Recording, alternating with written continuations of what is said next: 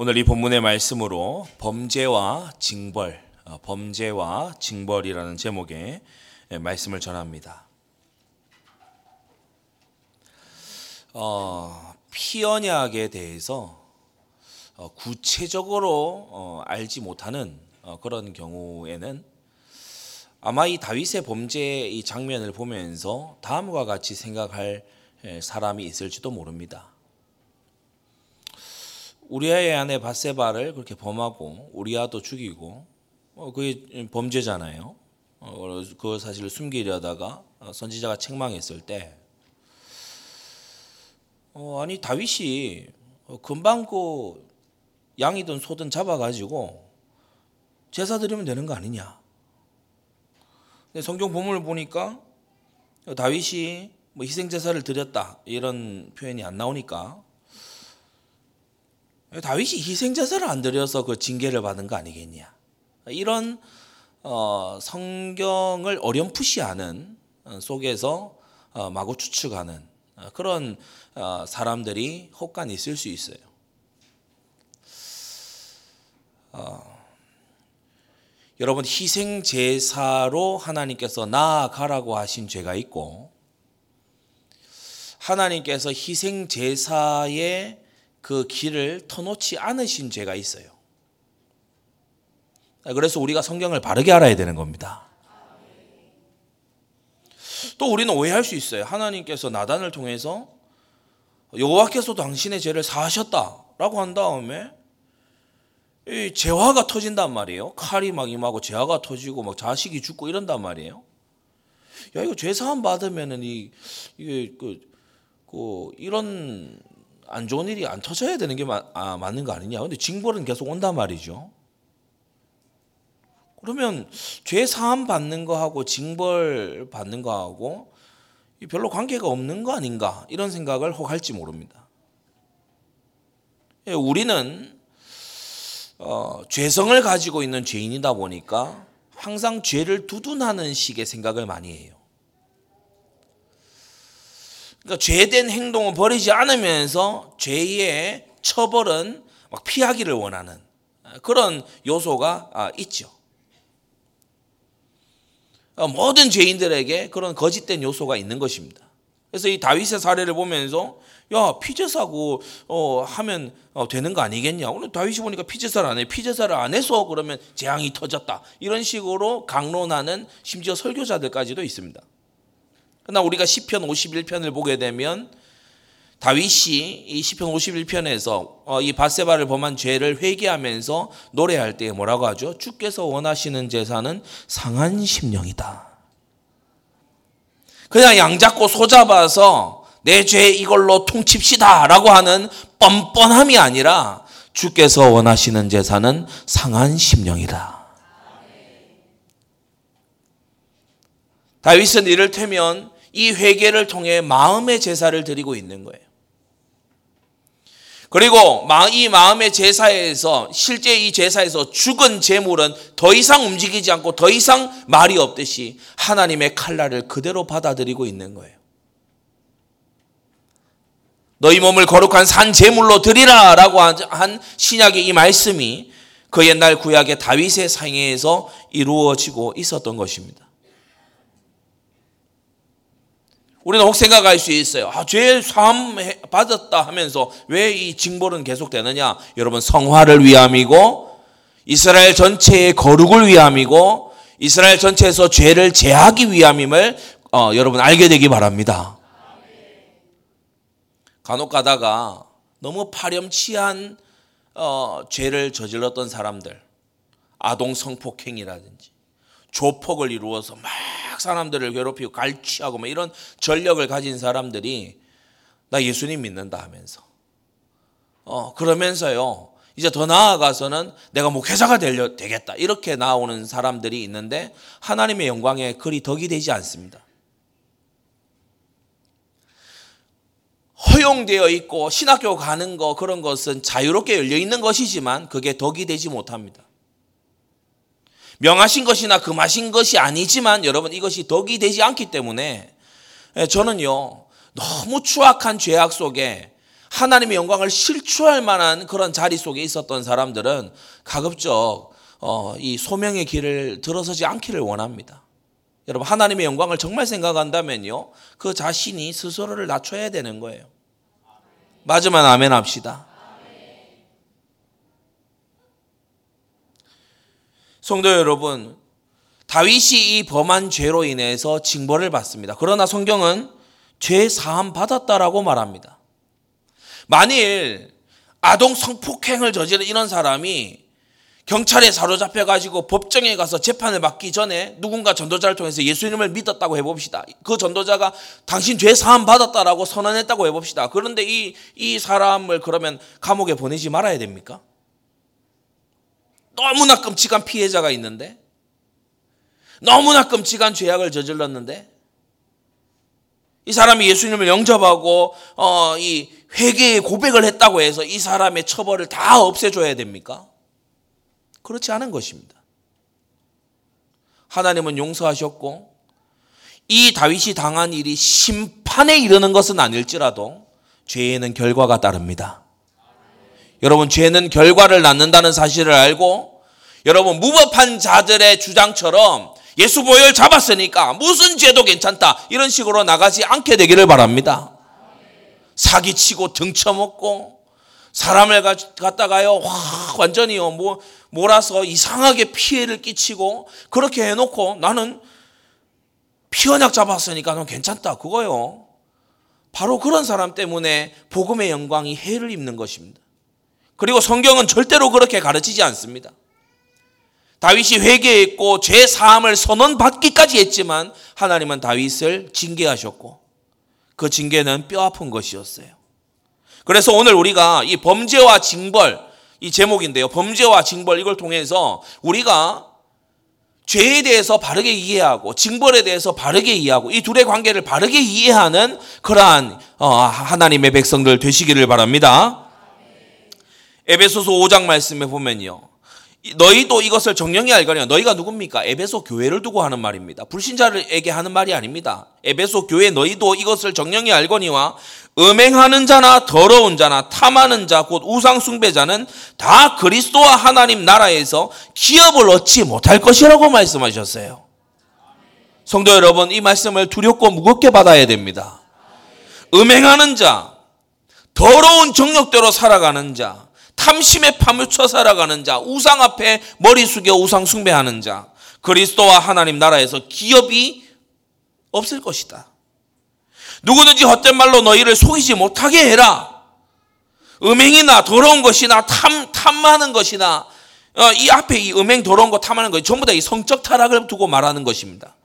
우상 숭배자 하나님의 진노가 불순종의 아들들에게 이로 인해서 임한다고 했어요. 그러므로 저희와 함께 참여하는 자가 되지 말라고 성경은 어, 격리하라고 말씀하고 있는 것입니다. 여러분 대수롭지 않게 음행하고 여러분 믿는다 하는 신자이면서 심지어 중지까지 받았으면서 마구 마구 이혼 해 치워 버리는 그리고 재혼 삼혼을 부끄러워하지 않고 악하고 음란한 세대를 그대로 따라가고 탐심에 찌들어 살아가지고 헌신은 하지 않고 자기의 사리사욕과 사치는 다 부리면서 사는 그와 같은 생애가 여러분 옆에 있다면 여러분 멀리 하세요. 그런 사람을 격리하시기 바랍니다. 저희와 함께 하지 말라고 성경은 말하고 있는 거예요. 어떻게 이들을 알아보고 멀리 할 수 있습니까? 사람은 유유상종이라 자기가 그러하면 그런 사람들과 어울리는 게 막 자연스럽습니다. 우리는 어떤 사람이 되어야 되냐? 골로새 3장에 그러므로 땅에 있는 지체를 죽이라고 말합니다. 여러분 그리스도께서 십자가에서 다 끝내셨으니까 다 끝났다. 그렇게 서신서는 말하지 않고 골로새 교회에게 뭐라 말하냐? 그러므로 땅에 있는 지체를 죽여라. 여러분 오늘도 여러분은요 무엇 하나를 죽이는 하루가 되어야 됩니다. 땅에 있는 지체를 죽여야 돼요. 음란을 죽이시기 바랍니다. 부정을 죽이고 사욕, 악한 종용, 탐심을 특히 죽이시기 바랍니다. 십계명 제열 번째 계명에 남의 집에 이웃의 집의 소유를 탐내지 말라고 하셨어요. 네 이웃의 아내나 그의 종이나 그의 소나 낙이 탐내지 말라고 하셨어요. 여러분 탐내지 마세요. 우리 시대가 얼마나 탐심을 불러일으키고 불을 지르는 시대입니까? 누구는 이렇게 산대. 누구는 이렇게 했대. 어떤 사람은 저런 걸 뭐 입고 다닌대. 어떤 사람은 이런 데 산대. 어, 나도 그렇게 되고 싶어. 탐심입니다. 나가, 내가 저걸 갖고 싶어. 탐심입니다. 버젓이 바세바가 우리아의 아내인데 다윗이 내가 저 여자를 갖고 싶어. 탐심입니다. 우리는 이 탐심을 그저 멀리하는 정도가 아니라 죽여야 됩니다. 탐심을 죽이는 어, 하루하루가 되기 바랍니다. 왜 그렇습니까? 이게 왜 탐심을 죽여야 됩니까? 막 구원의 문제 이걸로 성경이 말하지 않아요. 하나님의 진노가 이로써 임한다. 하나님께서 진노하신다. 하나님께서 진노하시기 때문에 이러한 것들을 죽여야만 한다. 하나님의 자녀된 예수 그리스도를 구주로 영접하여 하나님의 자녀된 여러분, 아버지 하나님께서 이런 것에 진노하십니다. 하지 말아야 됩니다. 시편 106편에 뭐라고 하셨냐? 저희가 또 바알 부올과 연합하여 부올에 있는 바알 이 바알 우상이잖아요. 연합하여 죽은 자에게 제사한 음식을 먹어서 그 행위로 주를 경록해 함을 인하여 재앙이 그 중에 유행하였다라고 했어요. 뭐 우리 교단뿐 아니라 오늘날 이 어, 교회의 가르침이 굉장히 신약의 복음을 이상하게 선전을 해 놓습니다. 다 되는 것처럼. 무한한 자유가, 무한한 방종이 예, 주어진 것처럼 그렇게 가르치는데 아닙니다. 하나님은 대저 이방인의 제사하는 것은 귀신에게 하는 것이라고 신약에도 말씀하고 있고요. 구약에도 동일한 정신으로 말씀하고 있습니다. 우리가 요새 자주 듣듯이 하나님은 진화하시는 분이 아닙니다. 하나님은 변함이 없으신 분입니다. 우리는 우리가 세월이 흘러가면서 늙어가고 변하고 힘이 약해지고 그럴 뿐이지 하나님은 어제나 오늘이나 영원토록 동일하신 것입니다. 하나님은 회전하는 그림자도 없으신 것입니다. 여러분 우리 하나님은 변함이 없으신 신실하신 하나님이세요. 그 하나님께서 구약이냐 구약이나 신약이나 동일하게 우상의 제물을 먹지 말라고 말씀하시는 거예요. 왜냐 주를 경록해 한다.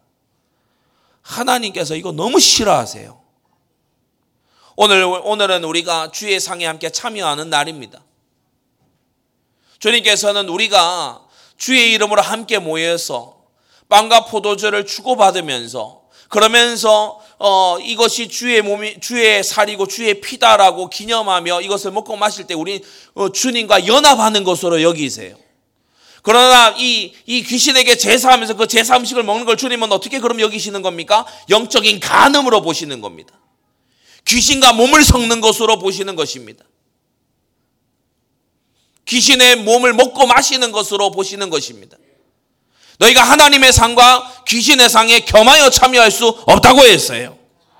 아직까지도 집안의 눈치를 보면서 이런저러한 화평을 목적으로 해가지고 가서 한두 조각씩 전부 쳐놓은 거 한두 조각씩 먹는 이런 사람들 잘 들어야 됩니다. 귀신의 상을 택하든 하나님의 상을 택하든 하나만 하세요. 여러분 정말요 중간 회색 지대에 머물지 말게 되기를 바랍니다.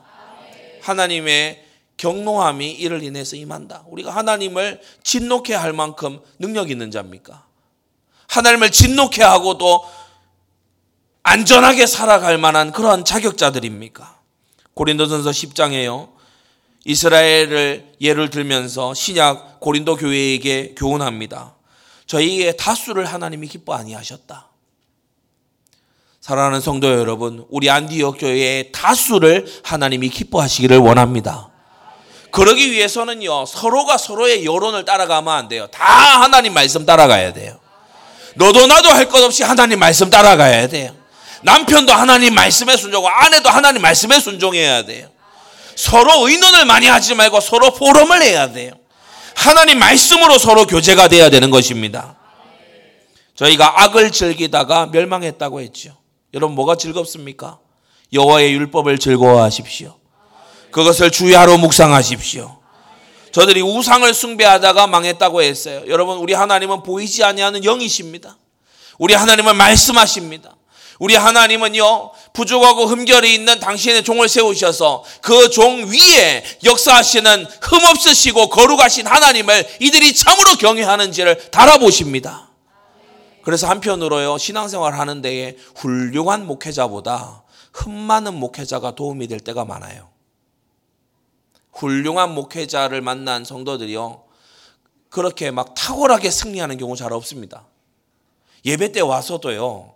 메시지가 너무 알아듣기 편하잖아요. 그러면 성도들이 이렇게 다 된 줄 알아요. 근데 막 억양이 너무 어려운 그런 교회에서 제가 교회사 공부해 보니까 너무 못 알아듣겠는 그런 설교자 아래에서 답답하니까 직접 성경 보는 거야. 아니 도저히 뭐 지금 못 알아듣겠어. 뭘 어디를 얘기하냐. 근데 막 성구를 줄줄줄 외우고 성경을 통틀어서 신구약을 넘나들면서 막 하는 어, 안 봐도 되겠다. 그리고 막 포만감이 느껴져요. 하, 메시지 듣고 나니까 막 내가 다 알고 다 하는 것 같아. 착각입니다. 착각이에요. 뭐 우리 안디옥 교회는 처음부터 이제 대를 이어 하겠다라고 계속 얘기를 해왔잖아요. 저기 어떤 딴 데처럼 뭐 우리는 대의 안 합니다 이러다가 하고 뭐 이렇게 안 하고 우리는 처음부터 대를 이어 한다고 해왔어요. 근데 뭐 이렇게 뭐 세상에서 쓰는 말로 세습한다 이러니까 우리 성도님 중에 누군 것 같아요. 나와서 그 세습하는 목사님보다 더 나은 분 있으면 데려와 봐라. 뭐 이런 그런 부끄러운 말 하지 마세요. 나 부끄러운 그런 말 하지 마세요. 여러분 어디 가서요 목사님 자랑하지 말고 복음을 자랑하세요. 어디 가서 막 우리 막 뭐 목사님 뭐 유학을 했고 이런 얘기 하지 말고요. 여러분 그리스도를 전하세요. 임마누엘의 증인이 되세요. 여러분이 읽고 순종한 하나님의 말씀을 먹고 살아가시란 말입니다. 여러분이 눈앞에 보이는 것보다 보이지 않으시는 하나님을 경외하기를 원합니다. 모든 사람이 볼 때 기도하기는 쉬워도 아무도 보는 이가 없을 때 기도하는 여러분 되기를 원합니다. 우상을 숭배하지 말고 우상을 만들지 말고 형상을 쫓아가려고 하지 말고 만유 가운데 충만하신 하나님을요 우리가 섬겨야 되지 않겠습니까? 여러분 저희가 가늠하다가 하루에 2만 4천 명이 죽었다고 했어요. 여러분 육신의 정욕을 조금 더 들여다볼 때에 어, 그런 것 같아요. 어, 저는 이제 남자라서 이 이걸 이제 조금 기도하면서 도대체 이 마음의 정체가 뭘까? 이 음욕의 정체가 뭘까? 음욕은요. 특히 남성들이 그렇습니다. 특히 남성들에게 권면합니다. 여러분 음욕은 뭡니까? 하나님이 허락하시지 않은 것에 대한 나의 정복 욕구예요. 하나님이 허락하시지 않은 대상에 대한 정복의 욕구예요. 그렇지 않습니까? 그래서 이 음욕이 탐심이라는 겁니다. 음욕이 탐욕입니다. 여러분 이것을 우리가 경계하고 하나님이 주신 범위 안에서 그것을 지족할 줄 알고 만족할 줄 아는 그러한 저와 여러분들이 돼야 됩니다. 주를 시험하다가 이거 우리 많이 들었죠 이거 이거 한번 쳐보는 거 이거 시험하다가 그리고 저희가 원망하다가 광야에서 쓰러졌다. 이런 일이 말세를 만난 우리의 거울이 되어라고 하셨어요. 우리에게 이런 모습이 있는 것을 들여다봐야 된다. 다수를 따라가고 악을 즐기고 은밀히 악을 즐기고 우상을 숭배하고 사람 따라다니고 여러분 간음하고 주를 시험하고 원망하다가 망하지 않느냐? 여러분 손줄로 생각하는 자 있습니까? 나 간음도 안 했고 악을 뭐 즐기는 이런 건 나 딱히 없고 내가 무슨 우상을 숭배해 넘어질까 조심하십시오. 죄인은 죄와 가깝습니다. 우리가 다윗의 넘어짐을 보면서 어, 대수롭지 않게 여길 수가 없는 게 여러분 저와 여러분들도 언제나 걸려 넘어질 수 있습니다. 그래서 여러분 항상 깨어서 죄를 멀리하고 정말 하나님의 손에 빠져 들어가는 것이 무서울진저 이 말씀을 마음에 새겨야 될 줄로 압니다. 오늘 네 가지로 말씀을 봤는데 첫째, 다윗이 징벌받는 이것에 죄목이 있어요. 하나님의 이유 없이 근거 없이 그냥 하나님의 기분이 나빠서 사람을 마구 징벌하는 그런 어, 하나님이 아니십니다. 공의로우신 하나님이죠. 그래서 다윗이 벌 받을 죄목이 있어요. 첫 번째, 여호와의 말씀을 없이 여겼습니다. 여러분 십계명에 제10, 내 이웃의 집을 탐내지 말라. 근데 이웃의 아내를 탐냈어요. 이어서 뭐 했습니까? 제 7계명 가늠하지 말지니라. 근데 어, 바세와 가늠했어요. 10계명, 7계명 어겼죠. 이걸 덮기 위해서 어떻게 했습니까? 우리아를 불러다가 사실대로 얘기하고 사과하고 회개하지 아니하고 우리아를 속이, 속이려고 들었어요. 9계명 내 이웃에 대하여 거짓 증언하지 말지니라. 우리아가 이 속임에 안 넘어가니까 또 어떻게 합니까? 이 편지를 보내가지고 우리아를 죽이라고 시켰어요. 제 6계명 살인하지 말지니라. 제 열 번째, 제 일곱 번째, 제 아홉 번째, 제 여섯 번째 이 모든 계명들이 다 무너진 겁니다. 하나님은 그 원인을 어디다 보시 어디에서 보셨습니까? 네가 나의 말을 업신여겼다. 그 6계명, 7계명, 9계명, 10계명이 무너진 이유는 제 1계명이 안 서 있었기 때문이다. 네가 나의 말을 업신여겼고 나의 말을 가볍게 여겼기 때문에 네가 마구 탐심대로 간음하고 그것을 덮으려고 거짓말하고 그것을 또 무마하려고 살인까지 저지르는 네가 되지 않았느냐. 레위기 20장 10절에 누구든지 남의 아내와 간음하는 자는 그 간부와 음부를 반드시 죽일지니라 라고 하셨어요. 여러분 피제사를 드리면 용서해 주겠다. 성경이 그렇게 말하지 않고 반드시 죽일지니라 라고 하셨어요. 말씀 바르게 알아야 됩니다. 피제사로 하나님 앞에 덮고 지나갈 수 있는 정도는 어디까지 선이었냐? 그 목욕하는 여인을 보고 음욕을 품은 그 죄를 품고 나아가서 피제사 드릴 때 그게 하나님 앞에서의 마지막 선이었어요. 그러나 고의적으로 계획적으로 실행에 옮겼고 사람을 보내서 데려오게 했고 은밀히 동침했고 그리고 그의 임신 사실을 알고서 우리에게 숨기려고 모든 비겁한 협잡질을 했고 그리고 이 우리아를 마침내 죽였고 그것을 덮고 아무 죄도 안 지은 것처럼 뻔뻔하게 이거 여러분 이것은요 지금 피제사를 드릴 그런 문이 열리는 게 아니고 반드시 죽일지니라에 해당되는 겁니다. 우리가 하나님의 말씀을 잘 알아야 됩니다. 분명하게 듣고 오해하지 말아야 됩니다. 둘째, 하나님 보시기에 악을 행했어요. 간음을 저지른 건요, 의지적으로 한 거고 계획적으로 한 겁니다. 이 임신 사실을 숨기려고 괴계를 썼지요. 우리아를 불러다가 3차에 걸쳐서 예, 모략을 했습니다. 집에 보내서 전쟁 중에 있던 지친 이 장수를 오랜만에 집에 보내서 그 아내와 동침하게 해서 나의 이 죄를 덮으려고 하는 제 1차의 계획. 우리아가 이, 이 성 안에 이 장수들하고 머무르니까 이 계획이 안 되는 거예요. 두 번째, 오늘 여기 있어라. 내일은 내가 널 보낼 거다. 그러니까요, 이제 이 사랑하는 아내를 또 한동안 못 보게 되고 아예 못 볼 수도 있어요. 전사하면. 진짜 아예 못 보게 됐죠. 2차 계획. 회유와 압박. 2차로 그렇게 한 거예요. 그래서 3차로 어떻게 했습니까? 술 먹여서 어, 이 취하게 해서 판단력이 흐려지게 만들어서 자기 계획을 이루려고 세 번이나 걸쳐서 계획적으로 우리아를 아주 이렇게 예, 속여 넘기려고 한 이 다윗입니다. 이 하나님 보시기에 악한 거예요. 우발적으로, 그죠?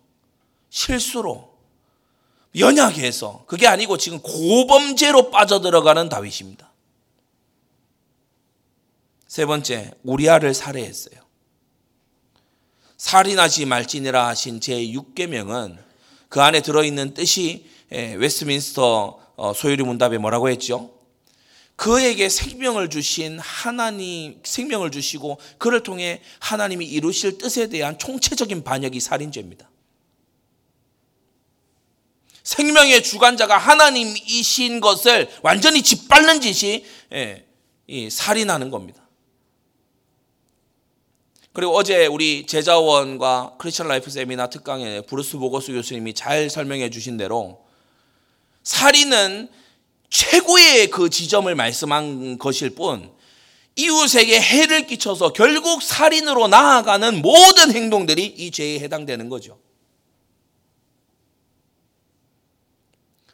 그래서 구약의 그이 출애굽기 20장에 대원리를 설명하신 이후에 21장부터 23장에 사례들을 가지고 설명하시잖아요. 율례를 설명하시잖아요. 율법을 주신 다음 율례를 설명하시는데 예, 이 소의 주인의 이야기가 나옵니다. 어떤 소의 주인이 있었는데 이 소가 사람을 받아 죽인 거예요. 이 소가 받는 치받는 버릇 어, 그것이 있는 줄을 이 주인이 알았으면 이 주인에게 살인죄가 적용이 돼요. 이 소가 들이받는 버릇이 있는 것을 주인이 알고도 왜 아, 안전하게 하지 않았냐? 왜 제지하지 않았냐? 어, 그게요, 여러분 출애굽기 21장부터 23장까지 나오는 율법의 적용편입니다. 우리는 단지 뭐 칼 들고 사람 찔러 죽이고 이것만 살인이다. 바리새인들도 그렇게 생각했죠. 그게 아닙니다.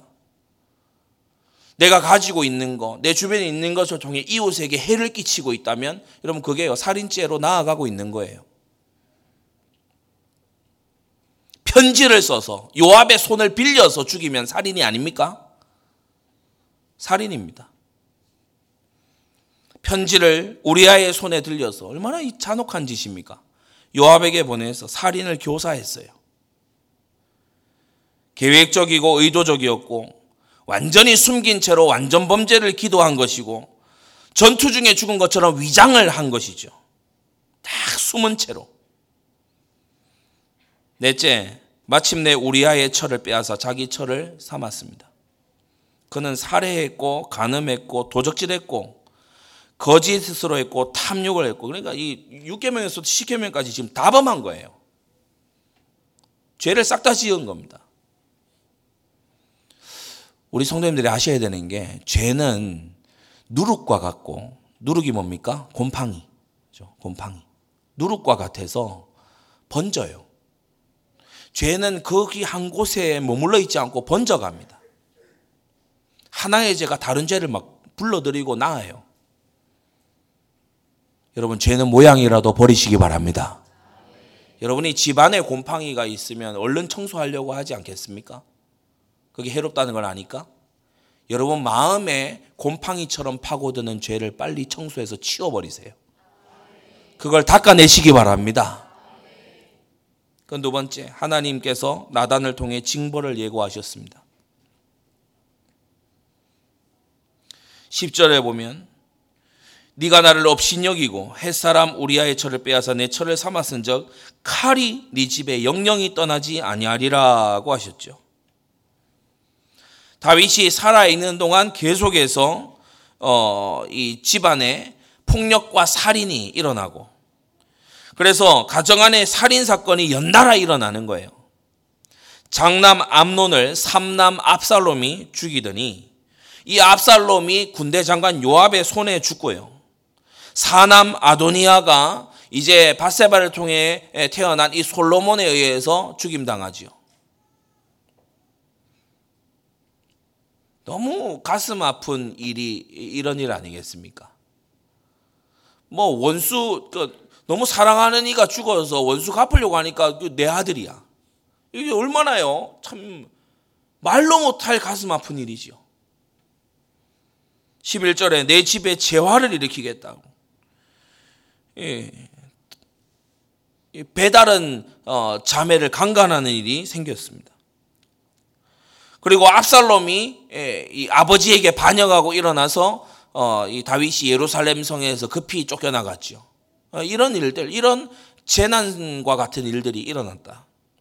그리고 세 번째, 주님께서 특히 만 백성이 보는 앞에 하겠다고 하신 일이 있는데 백주의 너의 처첩들이 예, 어떤 사람에 의해서 이, 이 동침하리라 이렇게 되어 있지만 사실은 성폭행 당하는 거죠.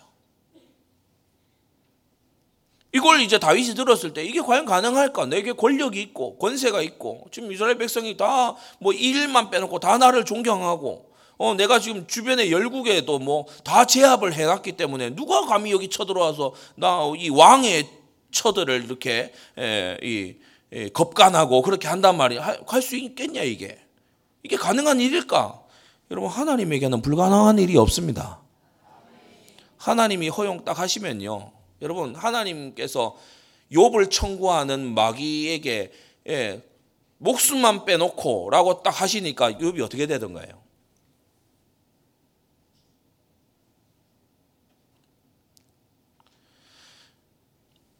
탐심으로 절여져 있는 가룟유다를 향해서 가서 네가 할 일을 해라라고 탁 풀어주니까 가룟유다 어떻게 되던가요? 어떻게 됩니까?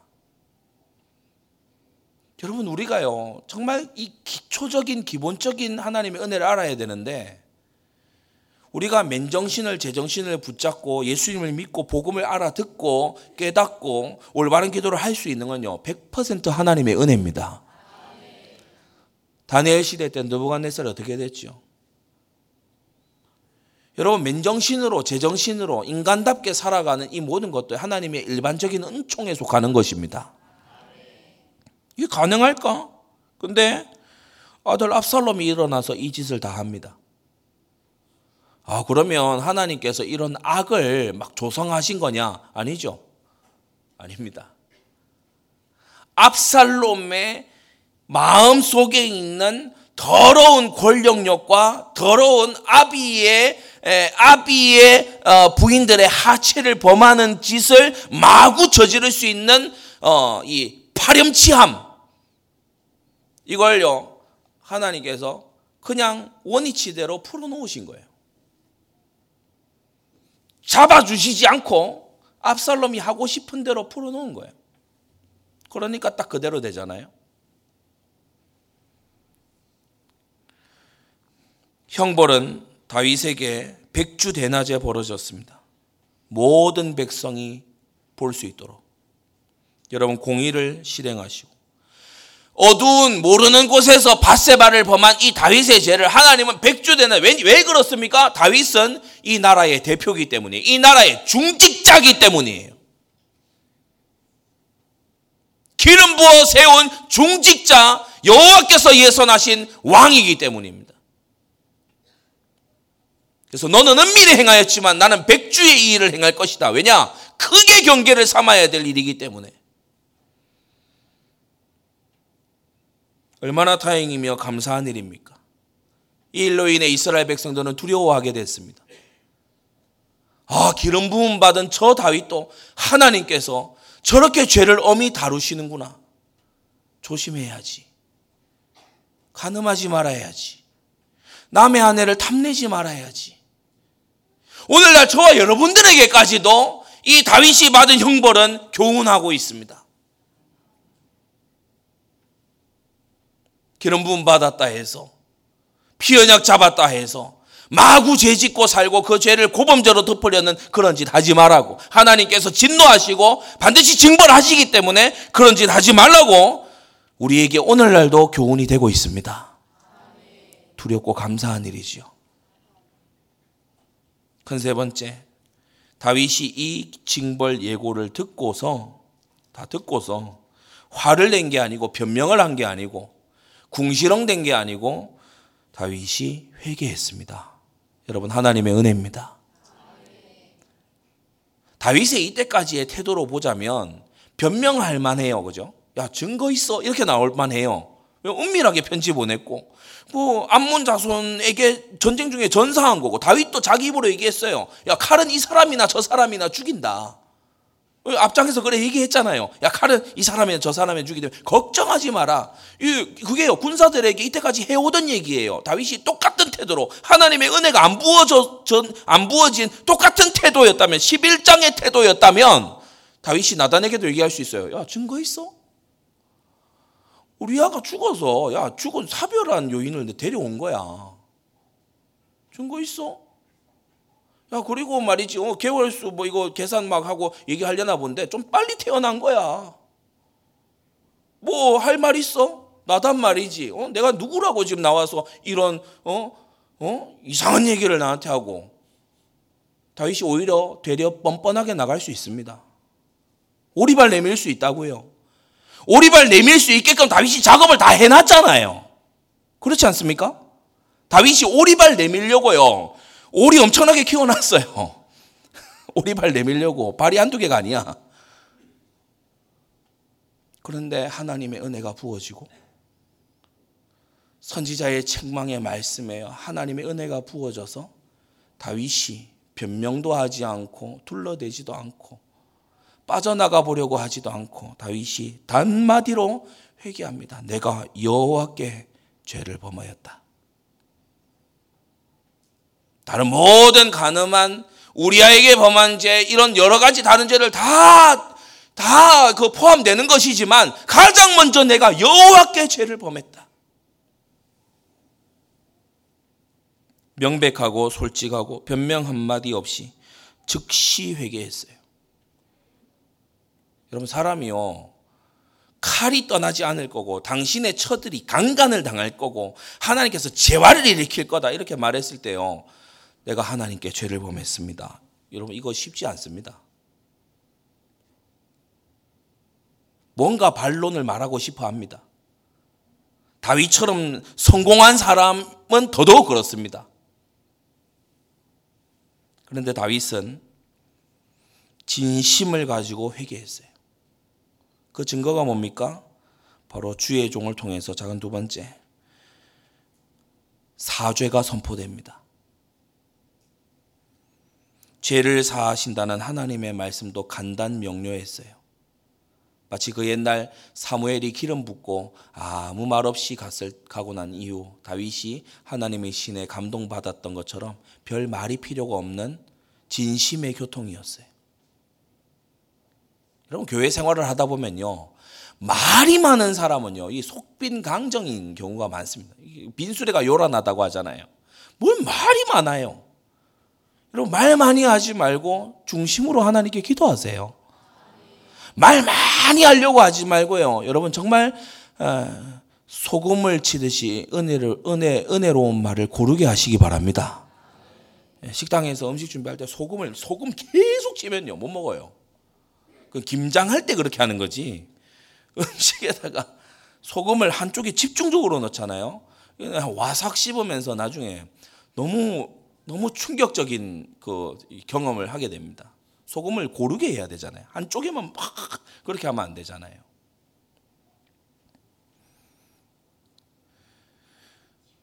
다윗의 회개와 아, 나단의 사죄의 선포 이걸 통해서 다윗이 하나님과 통하는 가슴이 그 시간부로 회복됩니다.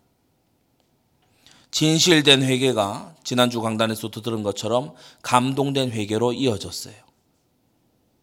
여러분 회개에도 깊이가 있습니다. 오늘 12장 13절로 시작해서 다윗은 시편 51편으로 나아갑니다.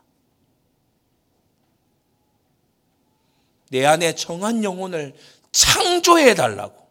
왜냐? 내 안에 정한 것이라고는 찾아볼 수가 없으니까 하나님 만들어 주셔야 되겠습니다. 나를 우슬초로 깨끗하게 해 주옵소서. 여러분 우슬초가 언제 그 어, 등장하고 나오는 겁니까? 성막의 기명들을 닦을 때입니다. 하나님 내가 그릇인데 너무 더러운 그릇이 하나님 닦아 주셔야 됩니다. 내 마음이 더러워졌으니 닦아 주십시오. 주여 나를 나의 죄를 사하시고 나를 사유하여 주시면 내가 일어나서 죄인들을 교훈하겠습니다. 하나님 나와 같은 죄에 시달리고 있는 자들에게 내가 알리고 그들의 죄에서 끌어내겠습니다. 하나님 나를 청결케 해 주시오. 나를 다시 써 주십시오. 시편 51편의 그 절절한 회개의 기도로요. 다윗이 진실한 기도에서 진실한 회개에서 감동된 회개로 나아갔던 것입니다. 성도 여러분 어떤 사람들은 얘기합니다. 늘 울 수 있냐? 여러분 대묻습니다. 신앙생활 하면서 안 울면서 할 수 있습니까? 눈물 없이 할 수 있습니까? 무뚝뚝한 냉혈한이 되지 마세요. 차가운 사람 되지 마세요. 우리는 예수 그리스도의 뜨거운 보혈의 복음을 받은 사람들입니다. 죄를 없이 하시려고요. 그 보혈을 흘리신 그리스도의 복음을 받은 자들입니다. 우리도 뜨거운 회개로 하나님께 나아가야 됩니다. 치열하게 회개하고 뜨겁게 그 죄를요 부수어 부서뜨리는 풀무불처럼 부서뜨리는 그러한 회개 속으로 우리가요 들어가야 될 시간이 바로 이 강단의 흐름인 줄로 믿습니다. 모든 것을 아시는 하나님께서는 사무엘하 7장에 미리 약속하셨죠. 내가 너에게서 은총을 거두지 않겠다고. 예, 그 말씀대로 하나님은 역시나 신실하게 이 추악한 죄를 범한 다윗에게도 은총을 베풀어 가십니다. 회개할 마음 주시면서 자복할 마음 주시면서 고백을 이끌어 내시면서 그러면서 징계해 가시면서 하나님께서요 그 왕위를 이어 가시는 거예요. 나단이 선언합니다. 당신이 죽지 아니하려니와 이거 굉장한 은혜입니다. 앞서 레위기 22장 언급하면서 얘기했지만 간부와 음부를 반드시 죽일지니라라고 했거든요. 하나님께서 여기서 이 면제를 해주세요. 이 말씀의 대상에서 면제를 해주세요. 율법에 따르면 다윗은 죽어 마땅한 것이고 판결자인 다윗 자신부터 죽어야 됩니다. 다윗 자신도 나단이 비유로 얘기할 때 얘기했잖아요. 이 사람은 반드시 이 부자, 야, 어? 가난한 자의 하나밖에 없는 암양 새끼 뺏어가지고 자기 손님 대접한 이, 이 막대 먹은 이 부자 말이야. 어? 이 인간 반드시 죽어야 되고 네 배로 보상해야 된다. 다윗 자기 입으로 얘기했잖아요. 이스라엘의 최고 재판자인 왕인 자신이 이런 죄를 범한 자는 죽어야 된다. 근데 하나님께서 이 죽음의 극형에서 면해 주셨어요. 주님이 긍휼을 베푸셔서 사형을 면해 주셨습니다. 그 네 번째입니다. 바세바와의 사이에서 낳은 불륜으로 낳은 이 첫 아들이 어, 죽을 것이다. 나단이 그것을 경고 그것을 예고하지요. 그 이유가 뭡니까? 이 일로 14절입니다. 여호와의 원수로 크게 회방할 거리를 얻게 하였으니 신정국가 이스라엘의 왕으로서 다윗이 저지른 죄는요, 하나님의 영광을 손상시키는 죄였어요. 특히 중직자들 이 메시지를 잘 들어야 됩니다. 어, 뭐 내가 장로고 권사고 안수집사고 이러니까 막 어깨에 힘들어 갑니까? 어디 가서 내가 장로입니다. 자랑스럽게 얘기합니까? 여러분, 그러한 명예와 위신과 함께 책임이 따른다는 걸 알아야 됩니다. 책임이 따라요. 구약 제사규례 다시 한번 들여다보세요. 족장들의 재물은 평민의 재물하고 다릅니다. 무슨 말이죠? 죄의 무게가 다르다는 거예요. 하물며 신정국가 이스라엘의 왕입니다. 하나님의 영광이 손상된 거예요. 하나님의 백성들의 기강이 어지럽혀졌어요. 왕도 그러는데 뭐 이런 식으로. 하나님을 대적하는 자들에게 크게 회방할 거리를 제공한 것이 됐어요. 궁극적으로는 참소하는 자 마귀에게 빌미를 주게 됐어요. 여러분 잘 생각해야 됩니다. 이유 없이 나를 막 곤란에 빠뜨리고 막 나를 너무나 공격하는 진짜 다윗한테 있어서 압살롬 같은 막 이런 것이 내가 어찌할 수가 없는 그런 나에게 공경을 주는 자가 있다.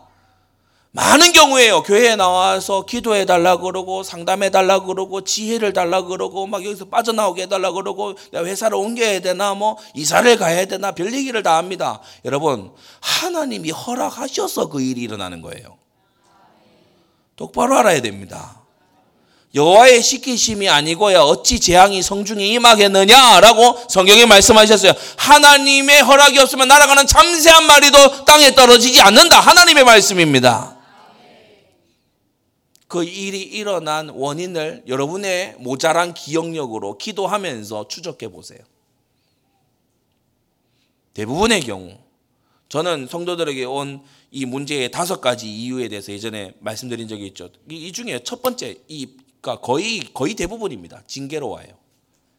하나님은 우리에게 너무 좋은 거 주려고 하시는 사랑하시는 아버지거든요. 그런데 왜 그런 어려움이 올까요? 왜 그런 곤란함과 왜 그런 사면초가의 일이 생길까요? 죄가 그 일을 불러들인 겁니다.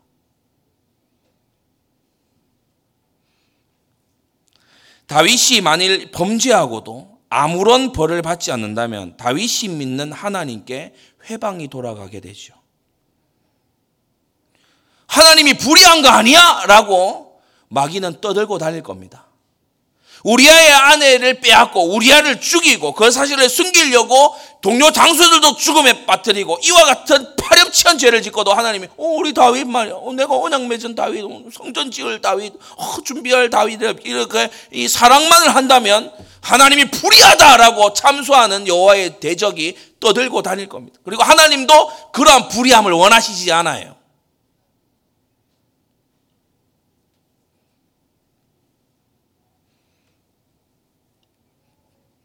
그러나 만일 다윗이 벌을 받고 눈물 골짜기를 지나며 그가 지은 죄에 대해서 응당받아야 될 벌과 그러한 죄가 너무나 끔찍하게 여겨질 정도로 이스라엘 전체의 교훈이 될 정도로 다윗이 그 죄를 범한 것을 값을 톡톡히 치르게 된다면 살아계신 하나님이 다스리신다는 증거가 될 겁니다. 그럼 그렇지 않습니까? 나중에 압살롬 편에 붙은 어, 그 어, 이 아이도벨, 그죠? 천하의 책략가 아이도벨. 그가 누군지 아시죠? 바세바 할아버지입니다. 마음의 원한을 품은 거예요. 여러분 우리야와 동료였던 이 장수들도요 다 입은 닫고 있지만은 마음에요 이 스산함을 느껴요. 언제 목 날라갈지 모르겠구나. 근데 다윗이 징계당하고 회개하고 눈물 골짜기를 통과하고 하나님이 손을 들어서 다스리시는 걸 보면요. 이 장수들과 이스라엘 백성들이 고개를 끄덕이는 과연 다윗은 하나님의 손 안에 있고 하나님께서 그를 생명 싸게 안에 넣어서 관리하시는구나.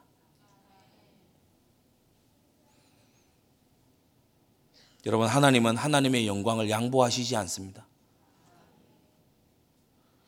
그래서 우리가 신자의 이름을 갖고 있다면, 중직자의 이름을 갖고 있다면, 나아가 목회자의 이름을 갖고 있다면, 우리에게 하나님의 영광이 걸려 있음을 알고, 하나님의 영광을 보존하고 높이기 위해서 우리가 삼가 행해야 될 줄로 압니다. 두 번째, 아이가 정녕 죽으리이다. 제가 예전에 욥기서를 배우면서 우리 Reformed 신대원의 욥기 욥기서를 전공을 하신 그 구약학 교수님이 계셨어요. 마이크 맥켈비 교수님이신데 아, 항상 점심 도시락으로 그 어, 살짝 데친 당근을 계속 씹고 계셔서 그거 장면으로 저는 그분을 계속 이해하는데 마이크 맥켈비 교수님이 욥기 수업을 하시면서 제 질문을 했어요. 물론 저도 어렴풋이 알고 있는 것이지만 질문했어요. 욥이 고난 당하는 건 그렇다고 해도 욥의 자녀들이 한꺼번에 몰살하고 이렇게 되는 것은 어떻게 이해해야 됩니까? 하나님 욥을 향해서 그렇게 하시는 것은 앞뒤 전후를 볼 때 욥의 교만과 또 욥의 인내를 달아보시는 것과 이런 건데 하루에 욥의 자녀들이 막 죽, 어버리잖아요 그러니까 강풍이 날라와서 다 깔려 죽고 이런 일이 벌어지잖아요. 이거 어떻게 봐야 되냐? 라고 질문했더니 이 마이클 맥켈비 교수님이 이렇게 대답한 겁니다. 욥은 자기 자녀들에 대한 주권이 없다. 생명의 주관자는 하나님이시다. 그러면서 God is God, you are not. 하나님이 하나님이고 너는 하나님이 아니야. And God is God, fear God. 하나님이 하나님이시니까 하나님을 경외해야 돼.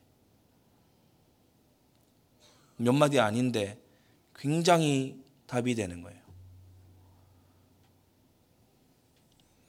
바세바와의 사이에서 불륜으로 태어난 이 첫 아이가 죽습니다. 그를 살리는, 살릴 것인가, 그를 데려갈 것인가는 하나님의 손안에 전적으로 달린 일입니다. 이것을 다윗이 명확히 알고, 알고 있기 때문에 생명이 끊어지기 전에 간절히 금식과 기도하다가 이 아이가 마침내 나단의 말대로 죽자 머리에 기름을 바르고 나와서 식사하지요.